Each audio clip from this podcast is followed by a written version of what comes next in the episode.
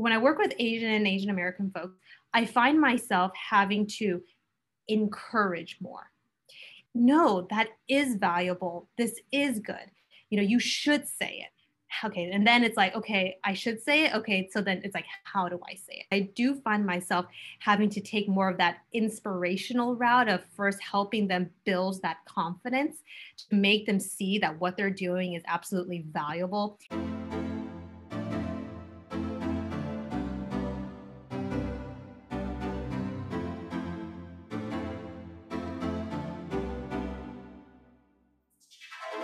Hey everyone, this is Jay. And this is Angie. And welcome to another episode of Across the Lines, a place where we have candid and vulnerable conversations with Pan Asian American leaders about identity, work, and the confluence of the two. Join us on a journey to amplify their voices, humanize their achievements, and share their wisdom. Whether you're looking for advice or just want to hear leaders who've been there and done that share their personal and professional stories, you've come to the right place. Today, we're excited to speak with Jessica Chen. Jessica is the founder and CEO of Soulcast Media, a business communications agency where she provides high touch strategies to elevate people's speaking and authority.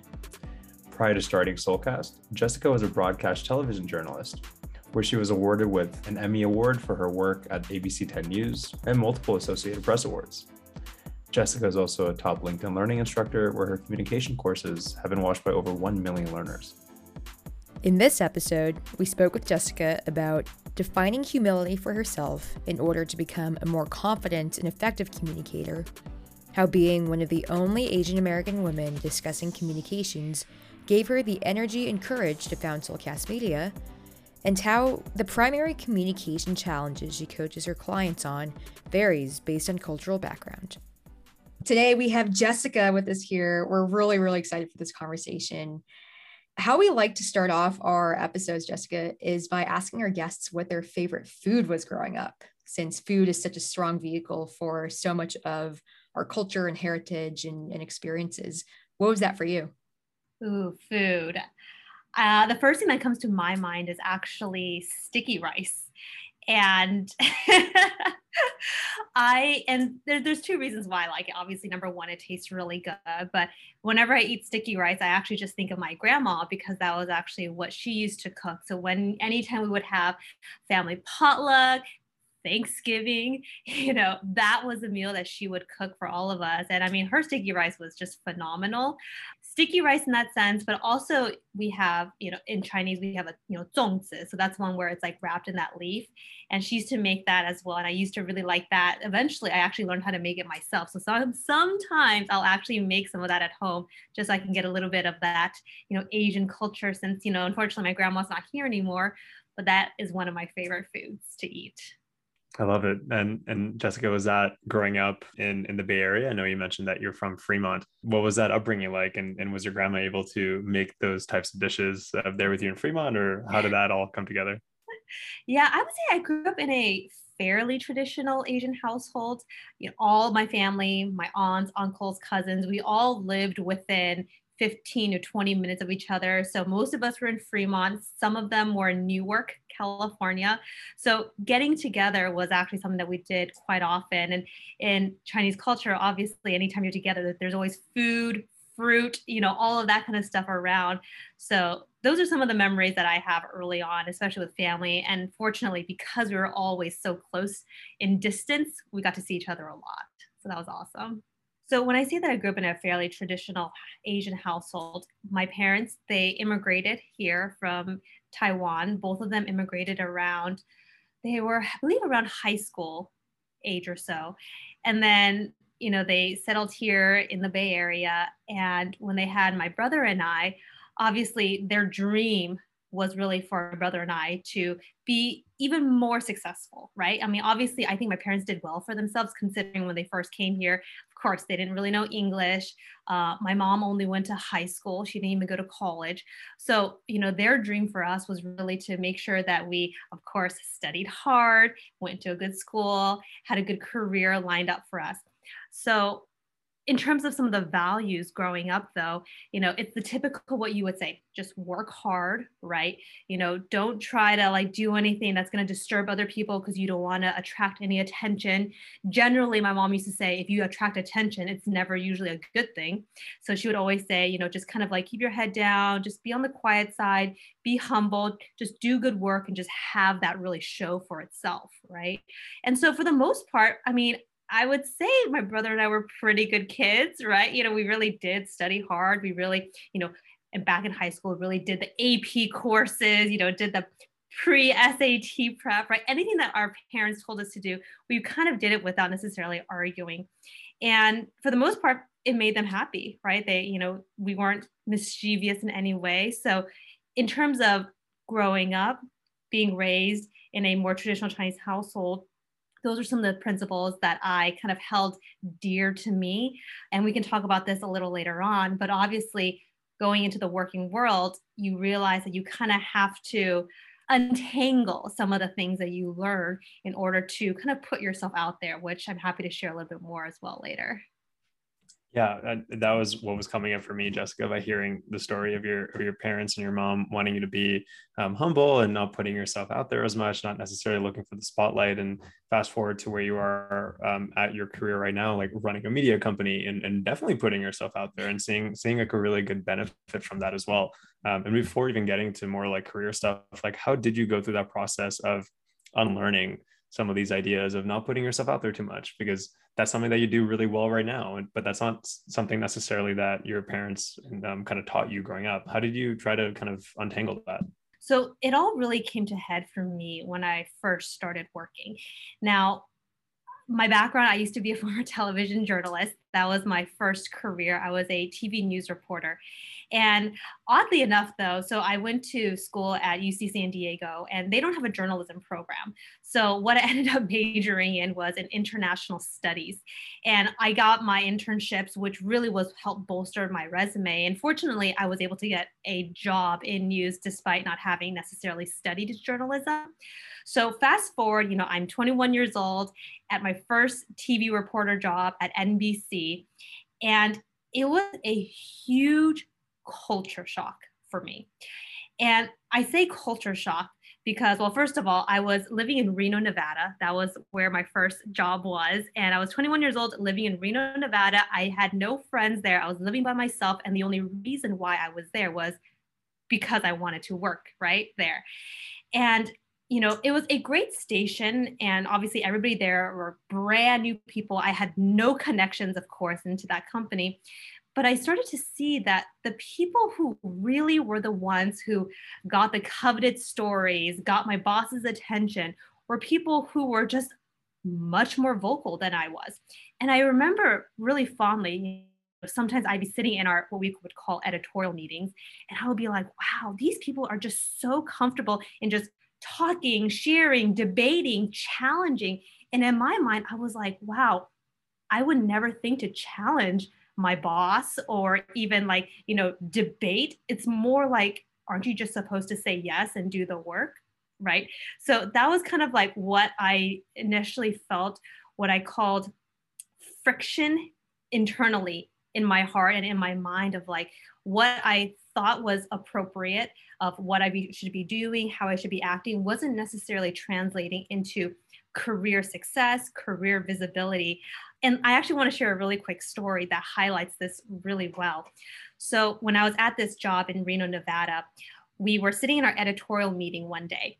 And these editorial meetings is where we talk about the stories of the day, the upcoming stories, so all of us can pitch and prepare and things like that. And one day, my boss tells us that the Blue Angels are coming into town. And part of them coming into town is they would actually allow a reporter to fly with them. And that was one of the stories where you could experience it. You know, you get your films, you know, flying with them. So they're doing all these tricks. And in my mind, I heard that and I was like, that sounds like the coolest story. So at the end of that meeting, I told my boss, like, hey, I know they're coming in two weeks. I would love to do that story. So I just kind of gave him that heads up. And then he goes, oh, okay, noted, sounds good. So for a good two weeks, I was like looking forward to doing this story. And then the day of the story, my boss goes, okay, so the Blue Angels, um, I'm just gonna make up a name right now. Um, ben, you're doing the story. And I remember turning around and going, wait, what just happened? Like I, I, I thought I was going to do the story. And so it and just imagine this feeling. It's something that you know you really wanted to do. You were thinking about it for two whole weeks and you were already kind of like i was conceptualizing how i was going to tell the story and you know all of that. And so when my boss said it was going to be somebody else my heart just sank. It bugged me enough for me to actually ask my boss hey i'm just curious you know why did ben do that story? You know i was definitely interested. And i remember him turning towards me and he goes oh that's right you did want to do that story. I'm so sorry. I just completely forgot. It's just that, you know, Ben just kept talking about it. You know, he every day he was just talking about how excited he was, all the ideas he had. And I, I'm so sorry. I just forgot. And it's true. I'm sure he really did forget. But that moment, it kind of just made me realize wow, if I don't get comfortable with communicating and talking about these things, I will get forgotten. My visibility is going to go down. And so that's kind of like one of those stories that I share that really show like I need to learn how to be a better communicator. Thank you for sharing that story. And it goes back to the classic parable of the squeaky wheel gets the grease, right? The more you pound the table, the more you make noise, the more attention you'll get for better or for worse. And that goes against what you were taught growing up, where you don't attract attention to yourself. So I can imagine the internal friction, kind of like cognitive dissonance you're feeling. I'm curious if you have any tangible tips to share from that experience and your experience owning your voice and starting on that journey of being a more assertive and better communicator of how you navigated that internal friction and tension of knowing what you need to do, but also being kind of entrenched in what you were taught to do. Mm-hmm. So I think in terms of tips, one of the things I learned along the way is approach is everything, especially when it comes to communications. And, you know, from going back to kind of this principle of humility, right, in the Asian culture, instinctively, when you hear the word humility, you're thinking, oh, be humble, kind of just like put your head down, don't show off too much, you know, let the work speak for itself, right? And if you do otherwise, uh, people will see it as boasting people will get turned off by it. So again that's kind of like my, what was my definition of humility. And i think kind of like fast forward into the working world well one thing i will say is you know it's not black and white, right? Like that's not necessarily the definition of humility, even though that was essentially what I was taught was a definition of humility, right? I think nowadays in our culture now, we think of humility, it truly is a very good thing. So it's all about redefining it. But for me, I've even expanded that definition to thinking about, okay, yes, we have to be humble but we also again how then can you advocate for yourself so it doesn't necessarily seem like you are again boasting? So that's where i talk about this approach. And through the years i've discovered that what is really important is in how you approach talking about yourself. That's really what makes the biggest difference. So for example right like if you are if you did something amazing don't not talk about it right? That's kind of like the one thing i always tell my clients like don't not talk about it right but it's how do you talk about it. So, some of the tips that I share with my clients are things like going from this mentality of me to we. So, even though, yes, you were a big part of getting this project accomplished, why don't you approach talking about it about you know how it has benefited the company right how it's benefited the team and as a result of that people will see that oh you were a part of that and you're communicating it right so it's that me to we approach. Um, similarly, ensuring it's 100% alignment. No one can fault you for advocating for yourself when you're linking it to benefiting the greater good. And I think sometimes when we're thinking about communications, we kind of just blurt out, I got this project, I got this client, right? It's starting with I, I, I. But if you can go from, oh, we locked in this great project, we locked in this client, you know, it, it's also I feel easier. Um, but these little kind of like interpersonal communication skills weren't things that I was necessarily taught early on. So I had to learn that myself. I'm just thinking through uh, how much that advice can support me from a professional perspective, but also from a personal perspective. Like just like having having arguments with your friends or your partner, or obviously like with people within your workplace. Like I love that. How did going through your time as a reporter kind of lead you to um, becoming your own founder and like starting your own company? Communication is clearly really important to you it's something that I can see it you care a lot about. And so how did that all kind of translate and, and kind of meld together into, into founding Soulcast?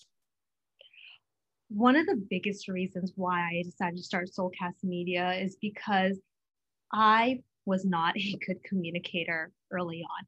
I was not, and first of all, I'm not an extrovert. I'm truly like introvert. I'm kind of shy. You know, I can be kind of awkward. And a lot of people are like, wow, that's so strange. But truly, I was like very just kind of to myself growing up. Obviously, when you start a career in journalism, especially um, on television, you are forced to sort of put yourself out there. So that learning curve was, I guess, uh, quite sharp for me in terms of having to learn what to do and how to do it but it wasn't always easy. So one of the reasons why I started Soulcast Media was because I have so much empathy for people, professionals, Asian Americans or not, people who want to invest the time in learning how they can be better communicators. Because I used to always look around and be like, oh, this person's so good at speaking, but it was like they were just born that way. I mean, some people truly are just born that way. They're just great at talking. I have some friends who are just fantastic public speakers naturally. I was not one of them. But because I had to learn how to do it, I was thinking, well, I have so much empathy for people who want to learn. And I was able to learn how to do some of these, you know, these tactical skills, even that I realized that this was something that I wanted to teach people so when I first started Soulcast Media, did I have this grand vision that a lot of uh, founders or entrepreneurs? Not really. I, I really was just kind of starting from my heart, where I was like, you know, I have this skill. I want to teach it to people. And then so for me, and I love the LinkedIn community, the LinkedIn platform, but it's provided a great outlet for me to just really just constantly provide tips, provide value, and hopefully some sort of inspiration for people to think well, I'm not a good communicator, but Jessica says I can be. She has done it herself. Maybe if I try, I can get better. So that's really my hope.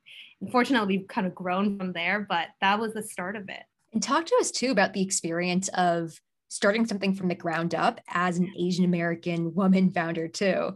Right? I'm just, I just keep getting brought back to your story about your upbringing and how it's very much keep your head down, let's go with the flow.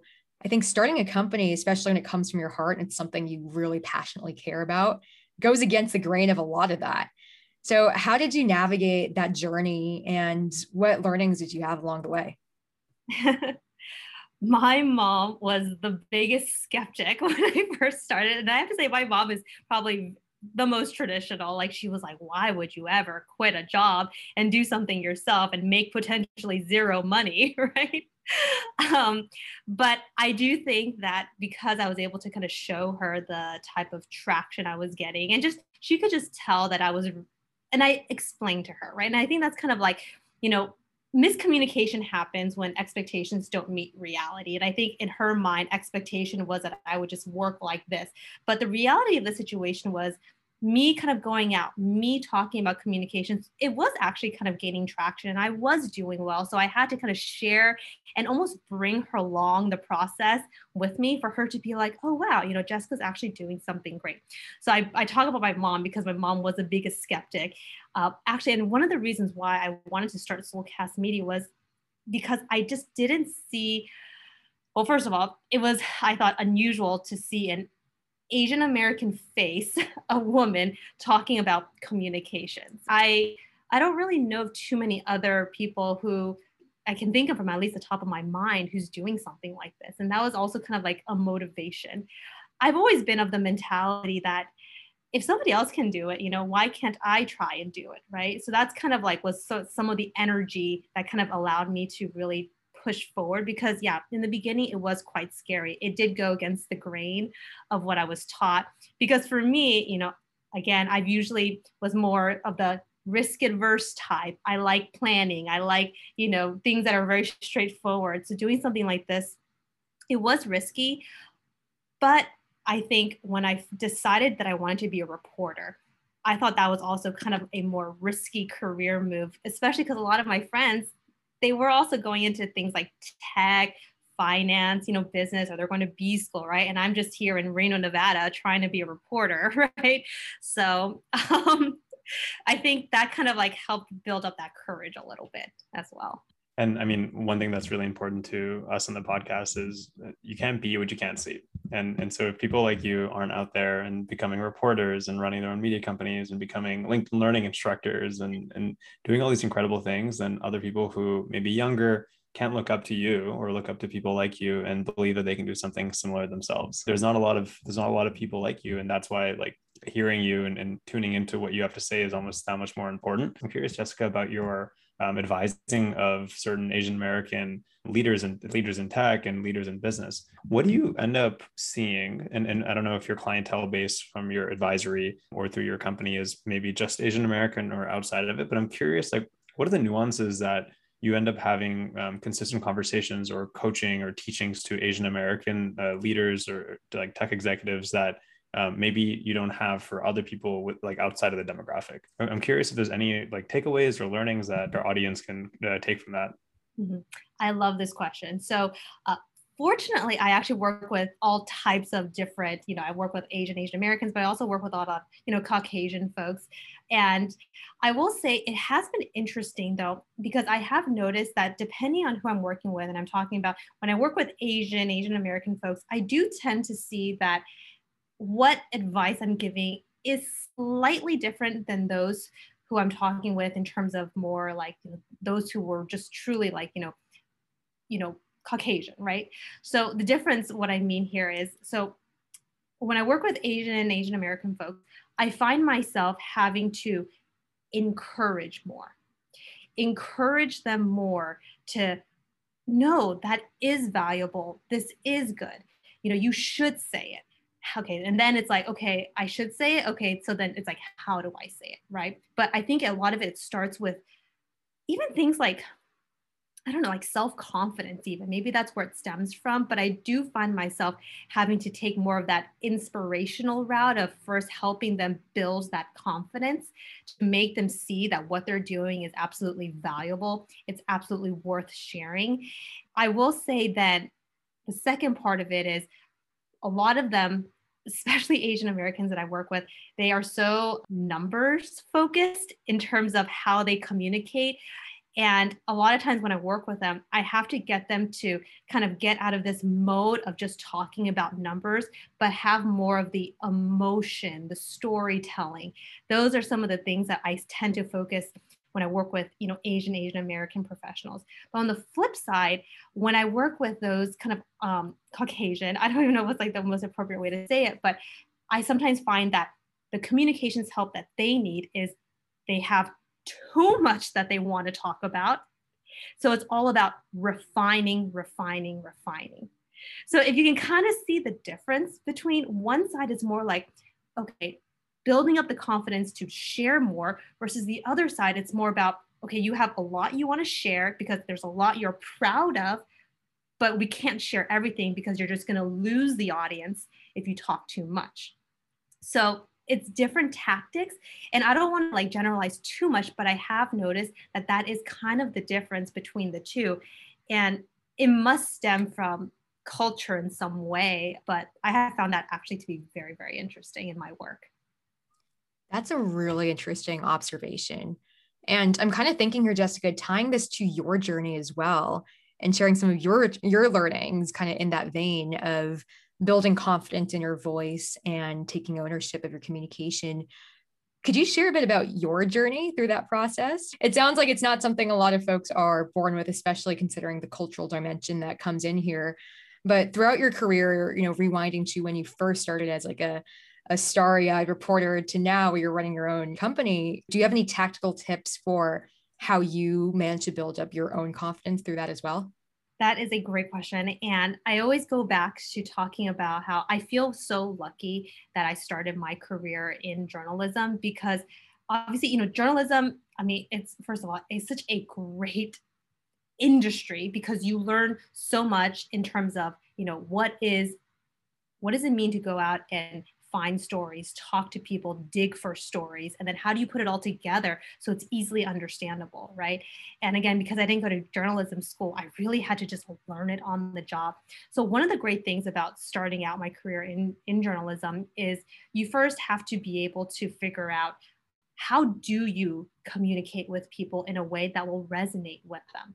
And going back and you know i'm thinking back to my culture as i'm talking to you guys about it interpersonal communications was definitely not something my family and I talked about, right? I always felt, you know, growing up, a lot of the types of conversations we would have, especially from parent to, to kids, elders to juniors, was it could be sometimes very transactional. Do this, do that, yes, no, don't argue, right? It it wasn't so much of like a conversation or dialogue. And when I say transactional, I, I kind of really truly mean that, that, you know, it was just I listen and I do. But when you become a journalist, you really realize that as you're engaging with people, you really have to learn a lot about human nature, psychology, you know, what motivates, what gets people to resonate, right? And of course, that of course translates into how you speak and how you present things to them. So, one of the great things about starting out in that field is because I was able to learn these skills of, okay, how do you take a dense or even a boring subject matter and how do you make that interesting? Or how do you take a very complicated concept and how can you essentially simplify it? So that's actually at the heart of the work that I do now that I absolutely love. And that parallels so beautifully with my career as a journalist because we always did have to take complicated, convoluted topics and simplify it. So in communications, even in everyday work, right? People, I think that's one of the challenges a lot of people face is like, how can I communicate this so it resonates with my team or it resonates with stakeholders? So I love being able to do that kind of work. I love that, Jessica. You've already given us like a lot of amazing tips and advice. Um, but as we kind of wrap here, I'm, I'm curious, what was the best thing that you've done for yourself in your career? Again, you've already you've already shared a lot, but I just wanted to kind of create the space to see if there was anything else that you wanted to share for our listeners. The best thing I did for my career, I think the one thing that I have been pretty mindful of is knowing or I guess being able to distinguish between if I'm afraid of doing something, is it because I am afraid that I'm going to fail, or is it really because it's a bad idea? Right. And so being able to distinguish between the two has given me essentially the courage to try.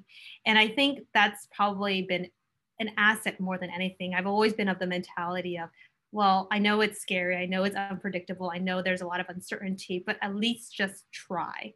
That was my mentality when I started out as a reporter. That was my mentality when I decided to leave to start my own business. Um, so, yeah, just try. And it's kind of fantastic in terms of like what you can learn along the way because the thing is, you won't learn until you actually are in it, in the thick of it. Uh, because if you aren't, a lot of it just becomes theoretical, right? It's just what you read about, it's what you hear. But if you don't do it, you won't experience and learn it yourself, really. So that's probably my biggest advice, I'd say. That's a beautiful way to end it. Jessica, thank you so much for coming onto the podcast. Uh, it's been a pleasure to hear your story. Also, hear like all your very tactical advice on how to be a better communicator. It's been a pleasure. Well, thanks, Jane. Thanks, Angie. Thanks so much for having me. Thanks so much for tuning into Across the Lines with your hosts, Angie and Jay. If you enjoyed today's conversation about the intersection of work and Asian American identity, please subscribe to the show wherever you get your podcasts and leave us a review to spread the word. We'd really appreciate it. And as always, you can head over to acrossthelinespodcast.com to learn more about the show, as well as check out all the links and resources in the show notes. That's all for this episode, folks. See you next time.